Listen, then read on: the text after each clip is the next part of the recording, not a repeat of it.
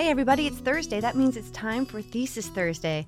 Thesis Thursday is a program where we invite our friends from the University of Arizona to come on down to the radio station. We sit and talk for a little bit about what they're working on in school. I ask them their plans for the future, and we even talk a little bit about music.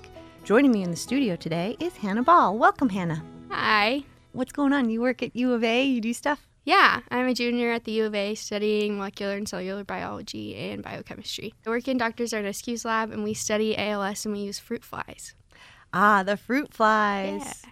What do you do with those? Part of my project is I dissect the larvae and then I can stain them to look at what's going on in the muscles. What are you looking for? We're looking for a specific enzyme called PFK that's used to make energy in the flies. And once you find that PFK, then what do you look for? And we're trying to see where it's located in the neurons to see how it's helping improve the ALS symptoms. So, ALS is a neurodegenerative disease that has no cure and it causes locomotor dysfunction and reduced lifespan. It's also called Lou Gehrig's disease.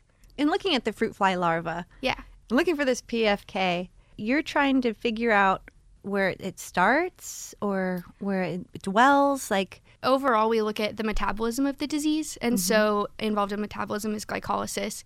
And so, that converts sugar to energy. And so, an important enzyme in that is PFK because it's the rate limiting enzyme. So, without it, it can't perform glycolysis. And so, we know that that's an important enzyme. We recently found that having more of it present helps the larva survive better and the flies have a longer lifespan.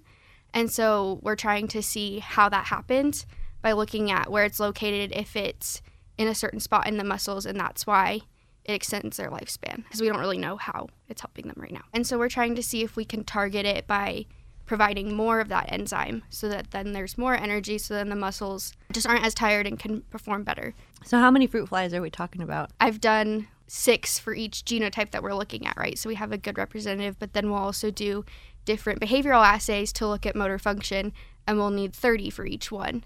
Um, so wait a second. there's been a ton. How do you how do you look at the behavior of fruit flies? Like, how do you even track that? So you just put them on a petri plate and put them on their belly, which is how they want to be or normally are, and then you roll them over onto their back and time how long it takes them to turn back over. So then our larvae that have ALS kind of wiggle more and take a lot longer to roll over because they're sick compared to our controls. What else do you do with these fruit flies? So that's at the larval stage, but then we also do it in in adults since ALS is onset at a later age. I'll take adult flies and it's called like a climbing assay, and so we'll put them in the vi- in a vial and tap them to the bottom, and then time 18 seconds to see if they can pass above a certain line. And so they naturally want to rise above. Right? Yeah. The fruit flies, they're just like never-ending source of fascination. Yeah. It's kind of cool what you can do, the different behavioral stuff and experiments that you can do with just a fly. So why are you studying this? ALS doesn't have a cure and it's not really understood, and there aren't a lot of treatments for it.